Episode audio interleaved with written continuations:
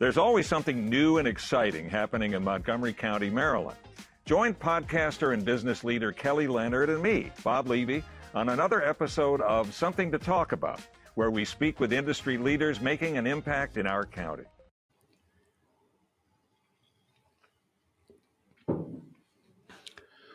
Ok, siamo di nuovo live, vediamo se arriva qualcuno ehm, e soprattutto vediamo se si sente e se si vede bene. Aspetto un attimino. Prima di, prima di iniziare, è una live un po' improvvisata. Eh. In realtà stavo facendo un test per cercare di capire se riuscivo a programmare gli eventi live utilizzando una funzione del, del software, ma devo, devo ancora capire se ho programmato bene l'evento, se si è visto una sorta di anteprima dell'evento su YouTube, eh, sui LinkedIn. Bene, vedo che sta arrivando qualcuno. Ciao a tutti e ai primi arrivati, vi chiedevo solamente di darmi conferma della qualità dell'audio, della qualità del video, se si vede, se si sente bene. Mi fareste un grosso piacere voi che siete i primi ad essere arrivati. Stavo, stavo dicendo appunto che ho provato a fare un test per vedere se riuscivo ad anticipare il live che faccio tramite una sorta di, diciamo, di premiere che appare su YouTube o su... o su LinkedIn, ma non ne sono sicuro. Oh, bene, eh, Manlio eh, Bonelli, bene, bene. Si sente, si vede tutto benissimo, perfetto. Federica, ciao Filippo, ciao Manlio, grazie davvero di questo feedback. Eh? State salendo, grazie Stefano eh, per il feedback.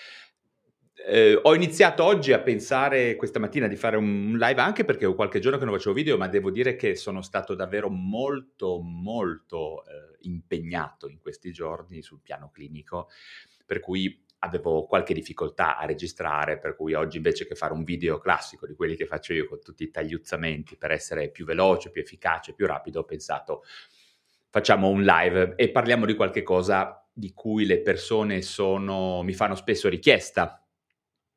Tant'è che ho pensato di selezionare, fra tutte le varie cose che mi, mi, mi scrivete, il tema della depressione resistente al trattamento, eh, che è sicuramente un, eh, una, una condizione di patologia molto, molto sentita dalle persone. Quando accade è indubbiamente un evento da affrontare in maniera molto, molto il più possibile efficace ed efficiente, ecco.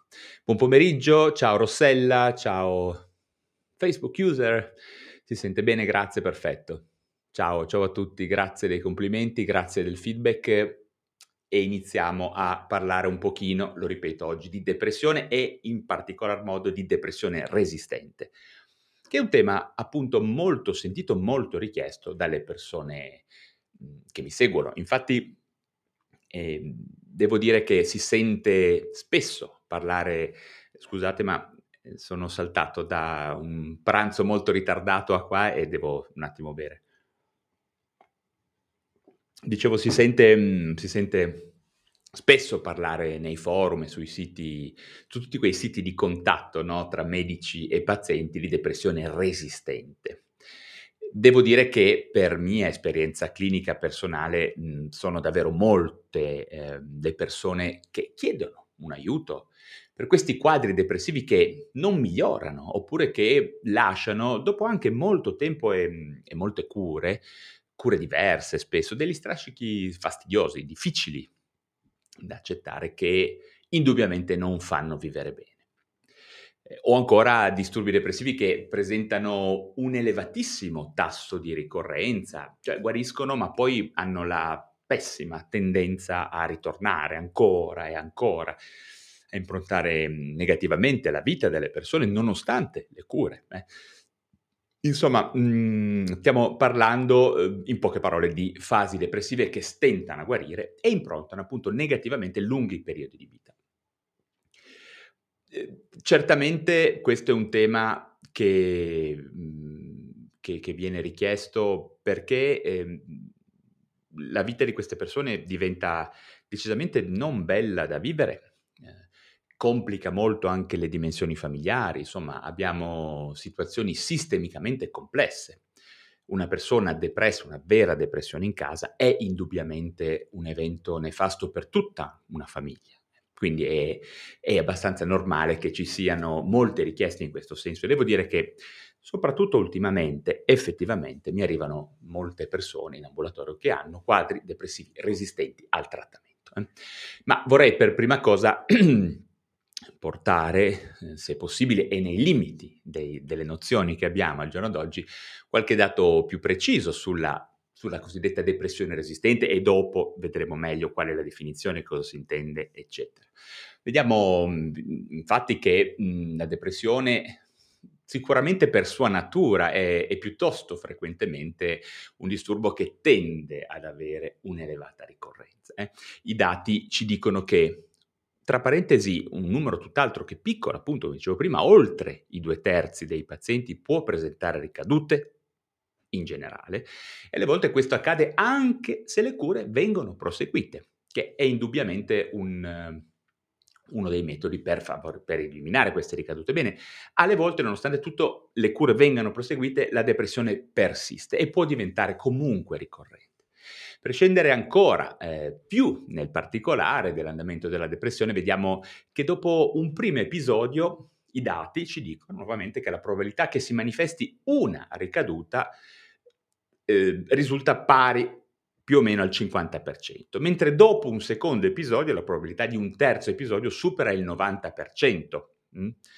Eh, certamente questi dati piuttosto impressionanti possono essere migliorati se si mantengono delle cure, non solo farmacologiche ovviamente, ma anche psicoterapeutiche e soprattutto, e qui entriamo in un argomento che mi interessa particolarmente, che ho intenzione oggi di provare ad iniziare a, a portarvelo, eh?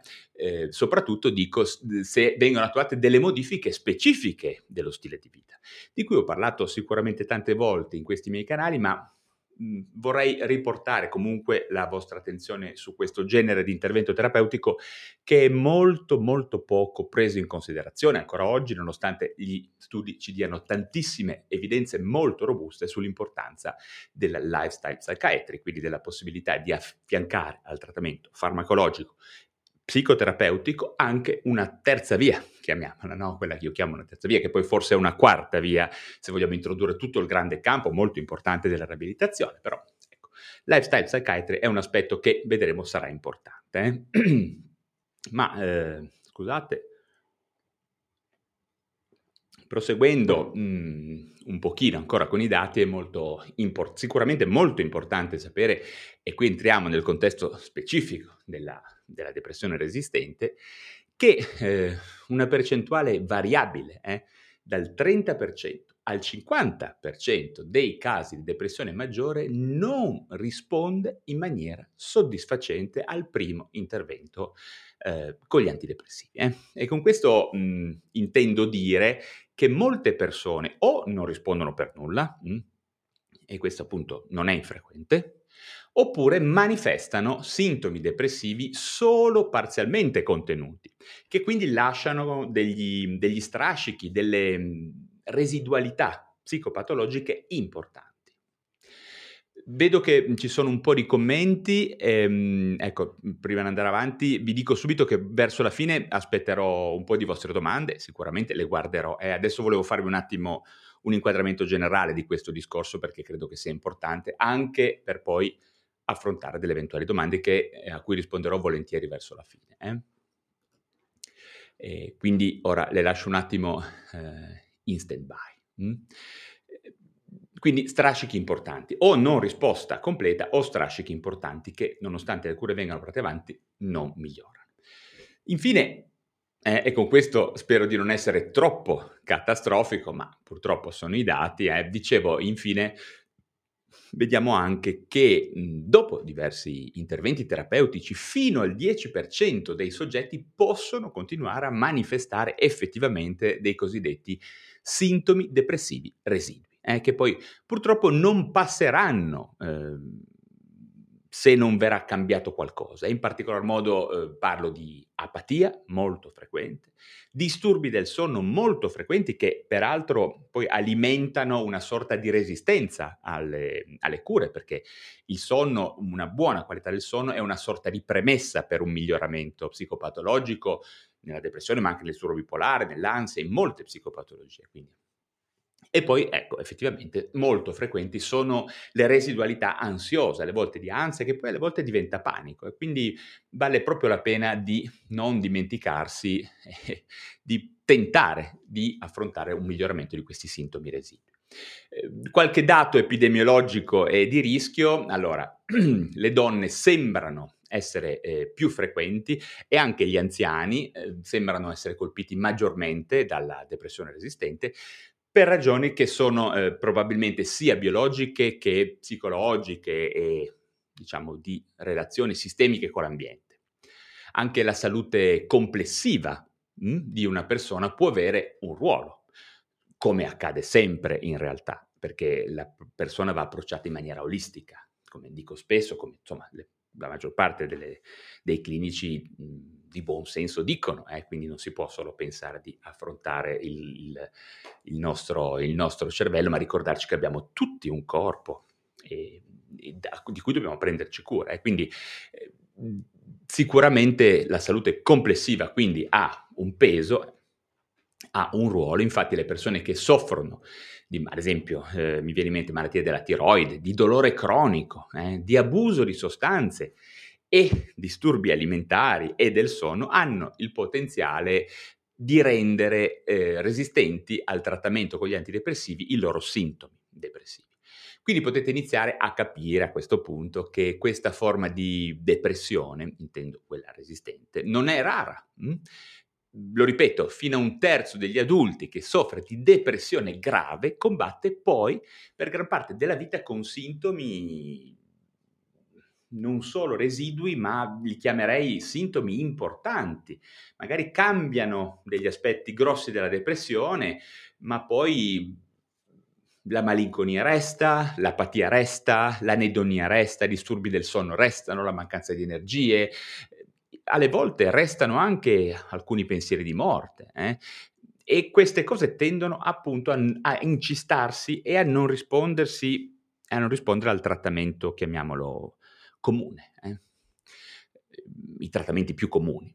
Ma qual è, eh, a questo punto è il momento di dirlo, no? La reale definizione di depressione resistente? Quando si può definire un paziente come resistente? Mm? Anche se sicuramente, come accade spesso in psichiatria, c'è del disaccordo su come definire precisamente la depressione resistente al trattamento, un paziente è generalmente, modernamente considerato affetto da una forma resistente di depressione quando non ha risposto a dosi adeguate di almeno due differenti antidepressivi assunti per un periodo di tempo sufficiente, eh, a dosi adeguate, che di solito viene inquadrato nell'ambito di almeno sei settimane. Certamente poi c'è eh, anche il problema che molti pazienti, pur avendo un netto miglioramento, lo voglio ripetere, in realtà non rientrano eh, completamente, eh, come dicevamo prima, continuando a manifestare dei sintomi anche molto invalidanti, come quelli di natura sessuale oppure abulia, lo voglio ripetere, tutti quelli che abbiamo detto prima. Questo è molto importante, perché ricordiamoci che molte persone non sanno neanche di essere affetti da depressione resistente. Non vuol dire mh, solamente la non completa risposta, il quadro clinico che continua, diciamo, invariato per come è stato osservato dallo specialista.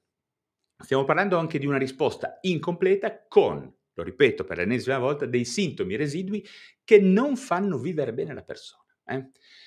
Quindi anche in questo caso possiamo parlare di una forma allargata di resistenza, eh? O forse meglio di non completa risposta, ma in realtà stiamo comunque parlando di depressione resistente. Per cui la persona, il paziente, i caregiver, i medici che si occupano di loro non devono essere soddisfatti, devono provare a tentare di più, a provare ad andare avanti in una direzione che miri a un miglioramento comunque, a un miglioramento che sia il più possibile completo. Certamente però negli ultimi anni ha, eh, ha ricevuto un ampio consenso sicuramente la definizione di depressione resistente che vi ho detto prima, e eh, che voglio ripetere, ovvero un episodio depressivo maggiore eh, che non ha mostrato un miglioramento clinico significativo dopo almeno due, tre, eccetera, eccetera, eccetera. Eh, tra parentesi, gli antidepressivi, secondo la definizione più moderna, dovrebbero essere di classe farmacologica differente, quindi il cambiamento non dovrebbe essere di un antidepressivo all'interno della stessa classe. Eh, sì, vi faccio un esempio: una persona può essere definita resistente Quindi se abbiamo trattato non con due S S R I, ma ad esempio un S S R I, che ne so, fluoxetina, un S N R I, eh, che ne so, duloxetina. Eh. Quindi eh, differenti classi farmacologiche adeguate in termini di durata e dosaggio del farmaco.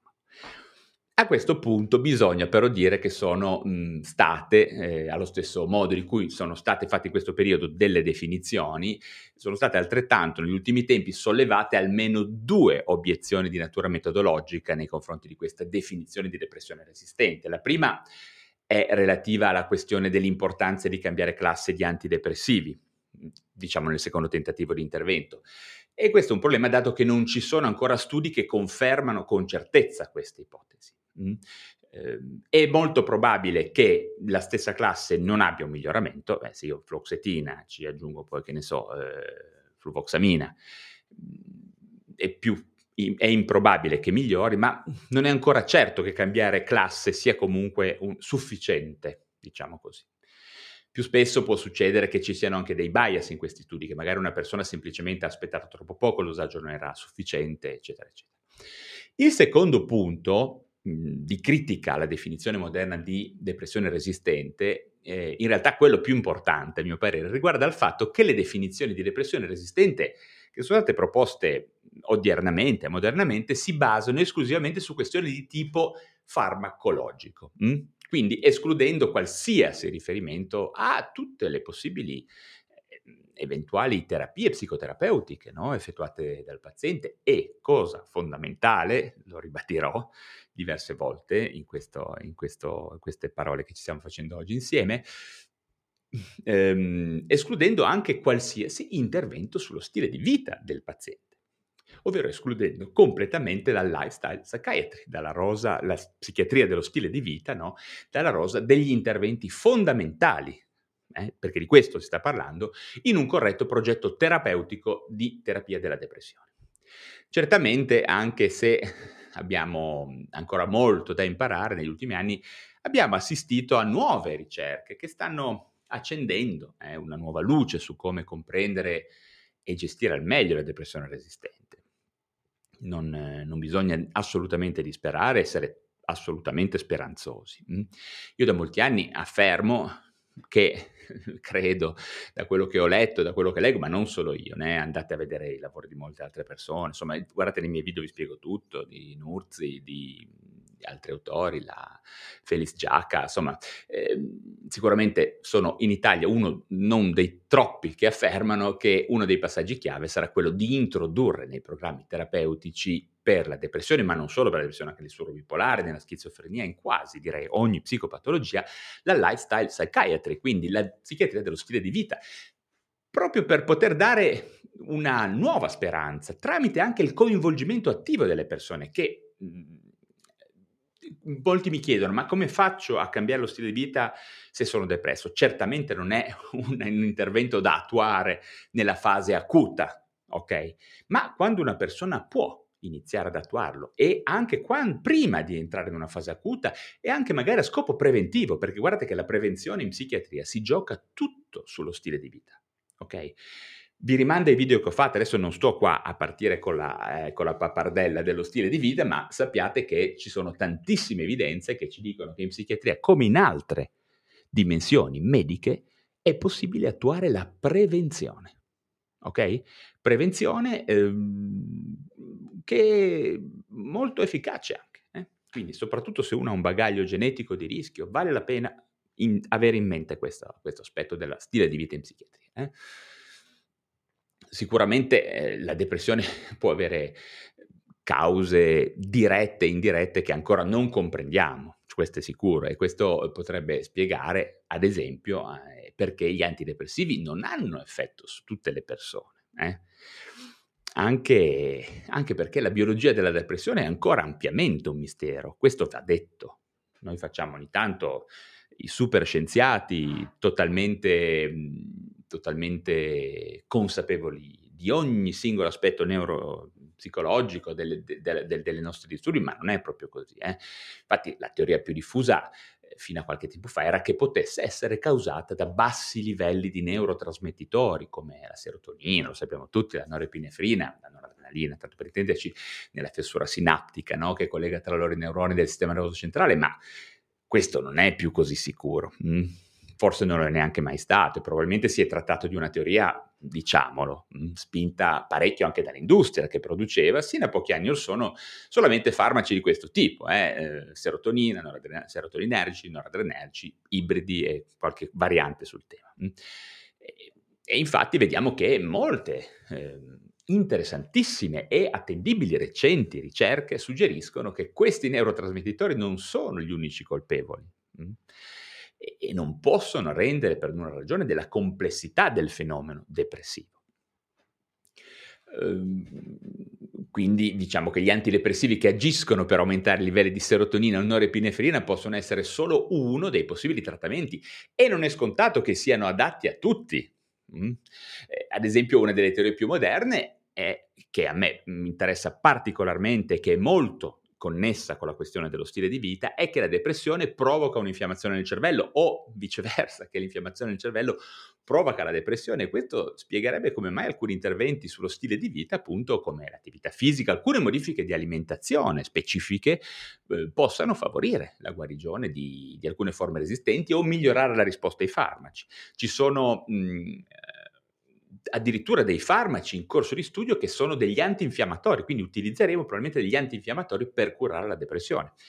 Poi abbiamo tutta la grandissima linea eh, del, del, della via del glutammato, molto importante, molto interessante, perché è una, il glutammato è uno dei neurotrasmettitori più diffusi, attivatori, più diffusi nel nostro sistema nervoso centrale, ma molto più che la questione serotonina e noradrenalina, ed è un po' l'elefante nella stanza di cui non ci siamo ancora occupati perché non è stata probabilmente ancora, eh, non si è presentata ancora l'occasione, ma, o perché no, pro, molto probabilmente perché non si riusciva ad affrontare bene questi argomenti. O anche perché alcuni farmaci, chiamiamoli, che agiscono sul recettore N M D A, come ad esempio la ketamina o l'esketamina, che guarda caso sono farmaci molto utili, molto efficaci nella depressione resistente, fino a qualche tempo fa erano considerate droghe d'abuso, droghe da strada. E come sappiamo sono molte le droghe, chiamiamole d'abuso e da strada, che in realtà non sono per niente così d'abuso, sono molto da strada, ma non così d'abuso rispetto ad altre sostanze come, che ne so, l'alcol, eh? per dirla tutta.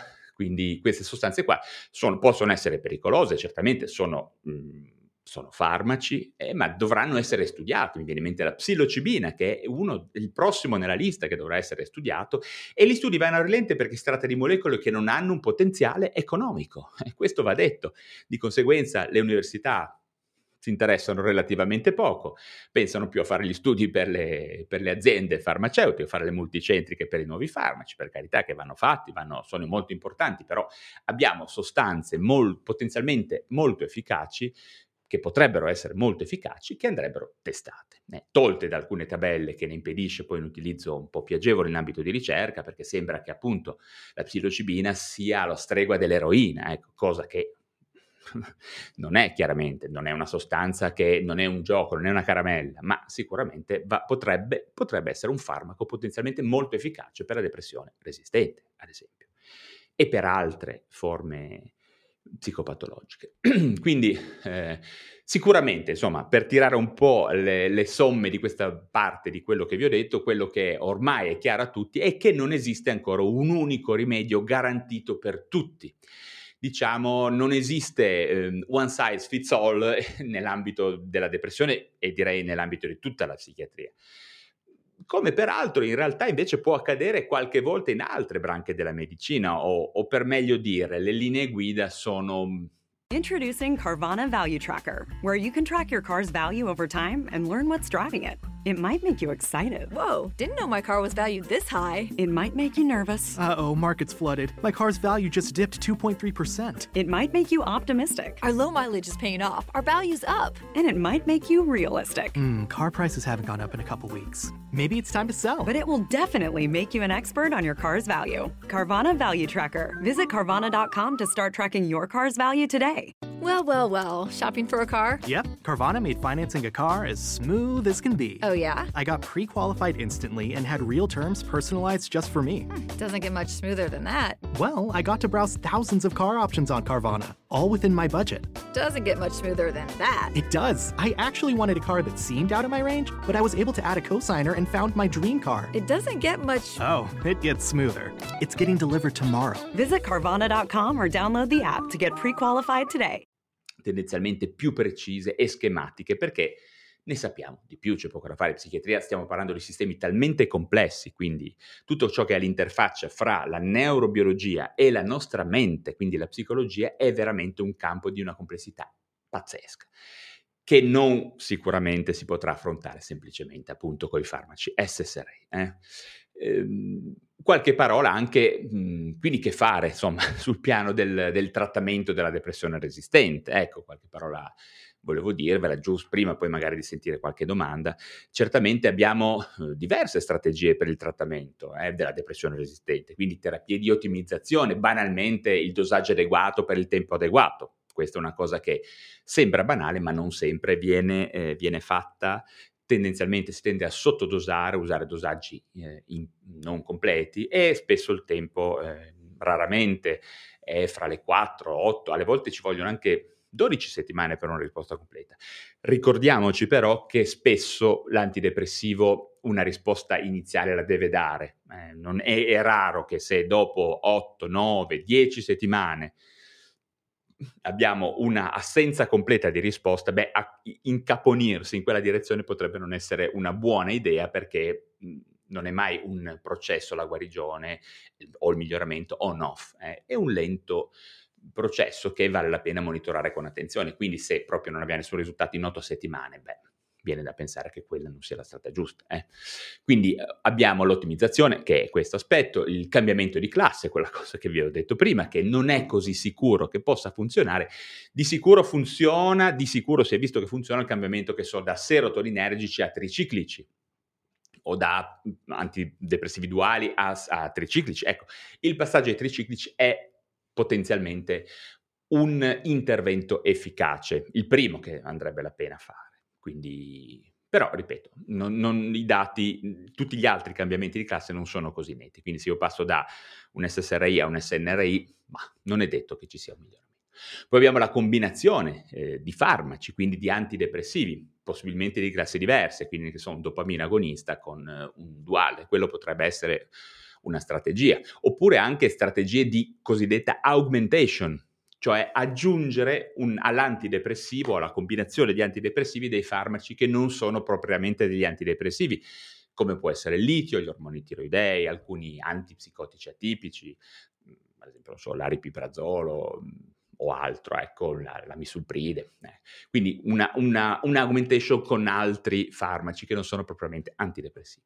Ma poi abbiamo anche un aspetto importante in questo processo di intervento sulla depressione resistente, che è quello di ridefinizione della diagnosi. Questo è un aspetto su cui io ho parlato molto, che ci tengo molto che venga conosciuto dalle persone, dai colleghi, ovviamente quelli non specialisti, dando per scontato che i miei colleghi specialisti siano super cintura nera di questi argomenti, certamente, ma magari sa, medici in formazione, medici di base, eccetera, possono avere una certa utilità da queste informazioni, quindi ridefinire la diagnosi, cioè chi arriva con sintomi depressivi non sempre affetto da depressione, possiamo avere la depressione maggiore, chiamiamola, possiamo avere eh, un disturbo bipolare in fase depressiva, molto frequente, ricordiamocelo, molto frequente, in cui la risposta farmacologica è molto diversa dalla depressione maggiore.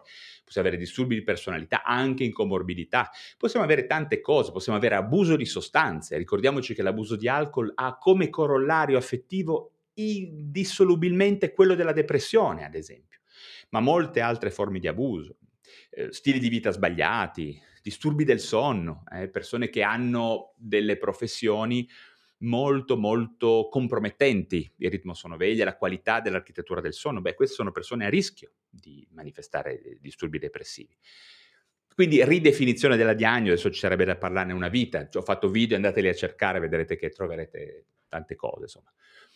Infine, poi, un'altra strategia è anche l'utilizzo di alcune terapie somatiche, come la stimolazione magnetica transcranica, la T M S, o anche l'elettroshock, che ricordiamocelo, al di là di quello che pensano le persone che non sanno niente di questi argomenti e parlano, l'elettroshock resta un importantissimo strumento efficace, molto sicuro, per trattare la depressione resistente grave. Mm? Oltre, poi ripeto, anche agli altri farmaci nuovi che stanno uscendo o che ne stiamo applicando, quindi ketamina e esketamina. Ma arriviamo ad eh, un altro punto, quindi, che a me interessa, insomma ve l'ho già anticipato in tutto il video, mi interessa molto, infatti attualmente uno sguardo privilegiato di molti filoni di ricerca si sta rivolgendo, come vi dicevo prima, alla grandissima area della lifestyle psychiatry, quindi psichiatria dello stile di vita, ovvero il suo cambiamento specifico per affrontare, per favorire, per contribuire alla guarigione e all'azione degli altri eventuali interventi presenti, come possono essere gli psicofarmaci o le psicoterapie.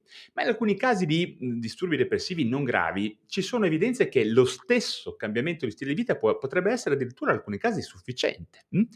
Ho fatto molti video a riguardo e probabilmente chi mi segue lo sa, il mio prossimo libro che uscirà eh, beh, il primo dicembre duemilaventidue, se riesco a lavorare, se non sarò sopraffatto dal, dal lavoro, ecco, se riuscirò a scriverlo, dovrebbe uscire i primi di dicembre di quest'anno. Quindi, ecco, questo libro parlerà soprattutto di quello. Quindi restate sintonizzati. Eh. PsyQ, andate a vedere psyq punto it, psiq punto it, iscrivetevi alla newsletter e così restate aggiornati sull'uscita del libro, che credo sarà veramente un contributo importante alle persone che potrebbero avere bisogno di un miglioramento, di una spinta, di di un loro coinvolgimento attivo nel processo di trattamento della loro depressione, che non può sicuramente esimere chiaramente da un buon, un'importante presa in cura con un professionista valido, psichiatra, psicologo, ma potrebbe maggiormente essere efficace se viene coinvolto il paziente su tutto quello che è il grande tema del lifestyle, dello stile di vita, su cui solo lui può agire, perché non posso essere io, così come non posso prendere i farmaci, non posso essere io a modificare il tuo stile di vita. Devi essere consapevole, tu che hai questo genere di disturbi, che una modifica specifica di alcuni aspetti della tua vita è una velo- velo- accennandolo velocemente, quindi l'attività fisica, l'alimentazione, l'igiene del sonno, la regolarizzazione dello stress, la regolarizzazione delle sostanze d'abuso, sono cinque pilastri che vanno veramente messi a fuoco e modificati in maniera specifica eh?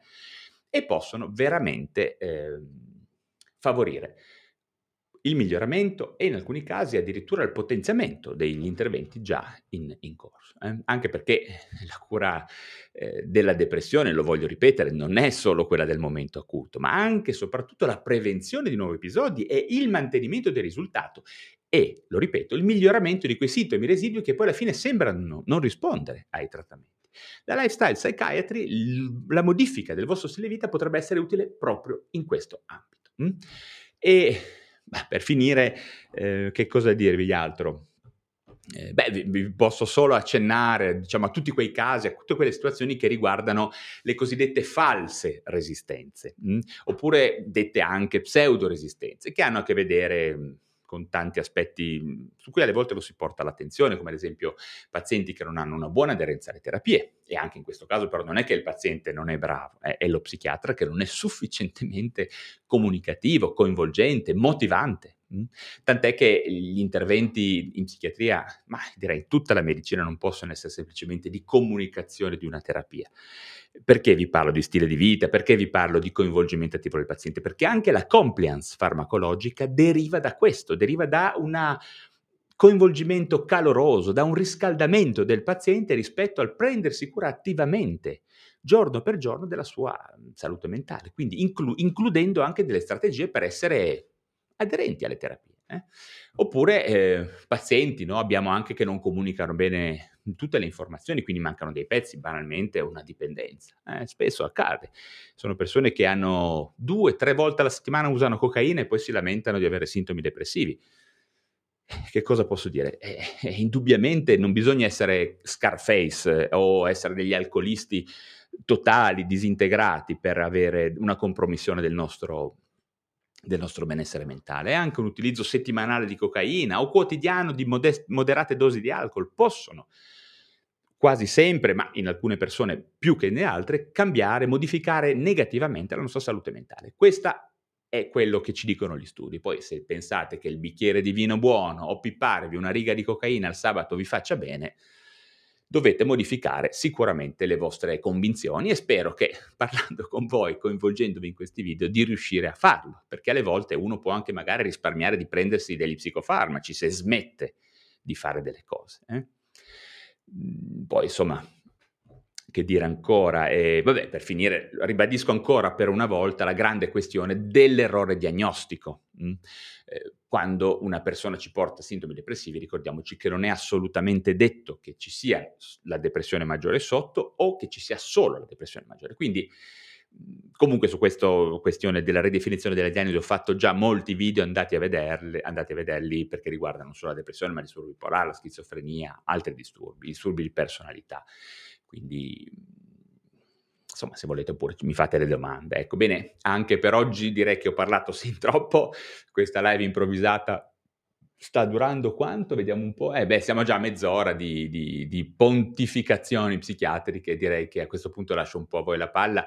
Eh, commentate, domandate, insomma, specificate meglio quello che ho detto. Vediamo un pochino cosa c'è. Mm? Vediamo un pochino. Allora... Mm. Beh, grazie a tutti. Vediamo un pochino. Beh, ci sono un po' di, di, di conferme sul fatto che appunto alcol e sostanze stupefacenti, eh, come dice anche Rossella, sono solamente degli elementi negativi, non hanno alcun tipo di beneficio, eh, ricordiamocelo. Non hanno alcun tipo di beneficio. L'alcol, il bicchiere, il buon bicchiere di vino, lo dico qua, oggi sono a, non sono a Chiavari, sono a Cuneo. Beh, qua se vado per strada e dico che il vino non fa bene, o addirittura se dico proprio la verità, cioè che il vino fa male, beh, qua non la prendono bene, ma né, né qua, né in, in Francia, né in Irlanda con la birra, insomma, c'è questa tendenza a eh, stabilire che dei prodotti mh, di commercio siano degli, degli alimenti o che non facciano così male o che addirittura facciano bene. Questa è la cosa che mi fa incacchiare di più, insomma, questo non è vero. L'unica dose giusta di alcol che l'O M S considera sicura è zero, punto. Poi tutti gli altri, ripeto, poco alcol fa poco male, tanto alcol fa tanto male, e l'alcol favorisce la depressione. Una dieta vegetariana o comunque plant-based può aiutare? Sì, certo, me lo chiede Andrea Galimberti, assolutamente sì, è una delle, mh, delle strategie dietetiche. Ok, round two. Name something that's not boring. A laundry? Ooh, a book club. Computer solitaire, huh? Ah, oh, sorry, we were looking for Chumba Casino. That's right, Chumba Casino dot com has over one hundred casino-style games. Join today and play for free for your chance to redeem some serious prizes. Chumba Casino dot com. No purchase necessary. Void where prohibited by law. eighteen plus terms and conditions apply. See website for details. With Lucky Land Slots, you can get lucky just about anywhere. Dearly beloved, we are gathered here today to... Has anyone seen the bride and groom? Sorry, sorry, we're here. We were getting lucky in the limo and we lost track of time. No, Lucky Land Casino, with cash prizes that add up quicker than a guest registry. In that case, I pronounce you lucky. Play for free at Lucky Land Slots dot com. Daily bonuses are waiting. No purchase necessary. Void where prohibited by law. eighteen plus. Terms and conditions apply. See website for details. Che stanno emergendo. Si parla di dieta vegana più uova e pesce.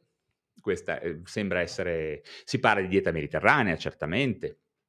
Già una dieta mediterranea, chiamiamola stretta, in assenza di alcol, è già un buon, un buon aiuto. Eh? Quindi, e soprattutto abbassare il numero di calorie, questo vi eviterà di favorire altri, altre vie parallele di, di infiammazione. Ecco, Francesca Romanab dice, anch'io ho problemi, mi hanno diagnosticato una neuropatia, come dicevo prima, il dolore cronico. Le, le patologie croniche in generale sono uno degli elementi che favoriscono l'insorgenza di depressione resistente, quindi l'assenza di una risposta completa. Certamente, ricordiamoci, la psichiatria non è alla, eh, alla ricerca dell'elisir di felicità. Lo psichiatra non vi rende felici. Gli antidepressivi non sono farmaci che rendono felici. Gli antidepressivi sono farmaci che tolgono un problema, un problema medico, che è la depressione maggiore, il disturbo maggiore. Se questo risulta poi in una incompleta felicità, beh, questo mi viene da dire che non è un, un problema della psichiatria, però ricordiamoci che molto spesso non è una questione di di non completa soddisfazione e serenità. Molto spesso esistono proprio dei sintomi che residuano. Non si sta parlando di ricerca della felicità. Se una persona, vi faccio un esempio ma banale, residuano sintomi sessuali, la sua vita non può essere felice, ma perché c'è un sintomo. Allo stesso modo, se c'è apatia, abulia vera, c'è un sintomo. Quindi la felicità è ancora un'altra cosa, ma non dimentichiamoci che alcune cose, di non confondere per una ricerca della felicità tramite la psichiatria, cosa che invece in realtà sono proprio dei sintomi. Non so se mi sono spiegato, ma spero di sì. Vediamo un pochino. Francesca Romanab. Vediamo un attimino, non ho...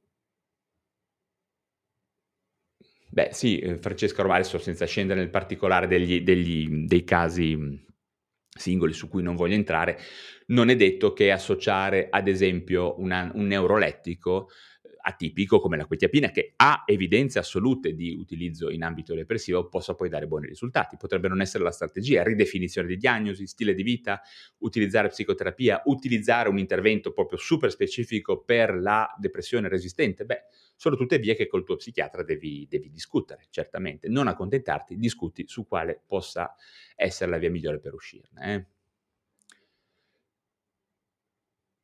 Ecco, mi dicono, ad esempio, vedo qua Mariela Mengozzi che dice che la mamma è stata curata con citalopram per la fibromialgia. Ecco, la fibromialgia è uno, ho dimenticato di parlarne prima, fa parte di quelle, chiamiamo, sindromi che portano, che abbiamo sotto il focus della nostra attenzione, che in realtà sono molto frequentemente associate alla depressione resistente. Non si sa se nasce prima l'uovo o la gallina, perché è comunque una sindrome dolorosa cronica, ma sembra che ci sia in realtà una correlazione di natura proprio neurobiochimica. Quindi la, fibri- la fibromialgia è una di quelle dimensioni di patologia molto al confine fra mente e corpo, che dovrà essere molto approfondita, perché è sempre, diciamo, più diffusa, più riconosciuta, più che più diffusa, viene riconosciuta sempre di più e purtroppo in alcuni casi è davvero difficile affrontarla.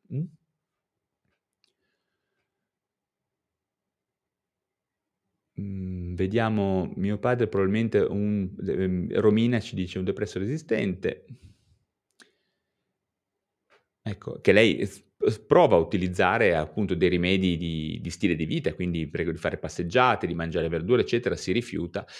Ecco, la questione del cambiamento dello stile di vita, a parte che bisogna scegliere il momento giusto per attuare del, di questo genere di cambiamenti, quindi ripeto, in ambito preventivo, in ambito di mantenimento e di prevenzione delle ricadute prevalentemente. In alcuni casi però, anche nelle fasi acute, si può lavorare su alcuni aspetti specifici dello stile di vita. Mi viene da pensare regolarizzazione dello stress, modifica della, dell'utilizzo di sostanze d'abuso, ripeto, alcol, nicotina, caffeina. Queste cose vanno affrontate, mh? oppure dello stile in cui, con cui si dorme, quindi igiene del sonno. Bene, questi aspetti qua sono sicuramente non semplici da cambiare. E in questo caso che viene in aiuto dello, dello psichiatra che vuole motivare il paziente a questi cambiamenti, l'utilizzo più frequentemente dello psicologo che può aiutare lo psichiatra o insieme allo psichiatra a favorire un cambio dello stile di vita, utilizzare il colloquio motivazionale, il motivational interviewing, che è una tecnica di counseling molto, molto utile, molto efficace, facile da imparare, ricordatevelo. Motivational interviewing, colloquio motivazionale. Eh, si usa spesso per le dipendenze, ma in realtà è utile per tutte quelle situazioni in cui una persona deve modif- modificare qualcosa, deve cambiare. Quindi un accompagnamento al cambiamento tramite il riuscire a sollecitare, a suscitare nella persona che abbiamo davanti delle sue proprie buone motivazioni al cambiamento. Eh, spesso per il cambiare, no? per dire, per far crescere la voglia di fare una passeggiata, si dice tu devi fare una passeggiata perché ti farà bene. Non funziona così. Ogni volta che noi esseri umani sentiamo tu devi, dovresti, fai, eh, cambia, prova, non funziona. Il colloquio motivazionale si basa sull'idea di suscitare, di elicitare, come si dice, delle buone motivazioni personali al cambiamento. Ci sono delle tecniche, delle strategie non facili da, da portare avanti sicuramente all'interno della famiglia, ma tramite uno specialista, uno psicologo, uno psichiatra è molto più semplice provare a favorire questo genere di cambiamenti. eh, domande aperte, riassunti, colloquio, ascolto riflessivo, sono tutte tecniche del colloquio motivazionale che favoriscono questo genere di cambiamenti. Quindi ricordatevelo, perché è molto interessante da approfondire la questione del colloquio motivazionale. Secondo lei l'assame funziona? Sì, sì, la, le, è un precursore del, di, di, di alcuni neuromediatori, non è una... una panacea, ma in alcuni casi ha funzionato quando c'è poco carburante, diciamo, eh, same, come può essere appunto la demetionina, tanto per intenderci, ora senza fare nomi commerciali. È un classico integratore nutraceutico che può avere un, un efficace nel primo episodio, può essere, o in alcune ricadute senza cambiare la terapia. Certamente non può essere considerato un, un intervento de- antidepressivo a sé stante, da solo non funziona. Funziona se ha funzionato l'antidepressivo prima o se vogliamo provare a dare ancora una spinta all'antidepressivo attualmente in uso. Quindi citochine anaboliche, B D N F, beh sì, certamente, sono proprio gli studi su cui si fanno sta- che stanno facendo adesso eh, in molti laboratori, anche perché, lo ripeto, il razionale di, del, delle nuove teorie sulla depressione ha a che vedere con una disciplina nuova che si chiama psico-neuroendocrino-immunologia. Si è visto che tutto quello che riguarda l'ambiente influenza tramite sistemi endocrini, sistemi immunologici, il nostro corpo influenza la mente mh, e viceversa la nostra mente è in grado, con gli stessi meccanismi endocrini immunologici, di, fun- di influenzare il corpo, e senza contare poi tutta la grande parte della psicobiotica, quindi della, del microbiota, il microbioma, delle, mh, delle influenze che hanno i nostri batteri intestinali sulla, sulla nostra vita psichica. Ho scritto un libro a riguardo, andatelo a vedere, andatelo a cercare su Amazon, Psicobiotica, lo trovate. Devo dire che l'ho trovato anche craccato, su dei, mi, hanno, mi hanno segnalato che su dei siti c'è, c'è pure il libro craccato, quindi se non avete i soldi andatevelo pure a prendere, che non mi dispiace. Uh, la teoria dell'infiammatore è molto interessante, sì lo è, tra parentesi c'è un italiano che io seguo da sempre, che ho conosciuto, un ricercatore di primissima classe che lavora a Londra, Carmine Pariante, andatelo a seguire, eh, se, non, se non sapete chi è, informatevi, sta proprio lavorando sulla questione delle dimensioni infiammatorie nella depressione. Beh, qua una persona, eh, Speranza, mi dice che sta eh, utilizzando uno stabilizzatore, il Resilient, del litio a rilascio prolungato, dopo vent'anni di cure sbagliate, piano piano ne sto uscendo. Bene, potrebbe essere tante le ipotesi, potrebbe essere che il litio abbia funzionato come augmentation, oppure, come io spesso credo che accada, che la depressione che ha afflitto Speranza non fosse una depressione maggiore, ma fosse più probabilmente una fase depressiva di un disturbo bipolare. Ricordatevi che il disturbo bipolare non è come lo vedete nei libri, che ci sono dei sinusoidi belli, uno è su e giù, su e giù. Il disturbo bipolare, come ogni dimensione psicopatologica, ha delle caratteristiche caotiche, non sempre eh, si muove in un bel su e giù, ok? Non funziona così. Sono persone, tantissime persone, diciamo la maggior parte, esordiscono con una fase depressiva e non tutti hanno delle nette fasi euforiche o subeuforiche. Alle volte non è così facile identificare, spesso hanno delle fasi depressive, fasi miste, poi ritornano giù, e devo dire che la depressione che resiste, per mia esperienza personale, e non solo, dai dati ci dicono che molto spesso ha origine da un disturbo bipolare non riconosciuto, quindi occhio.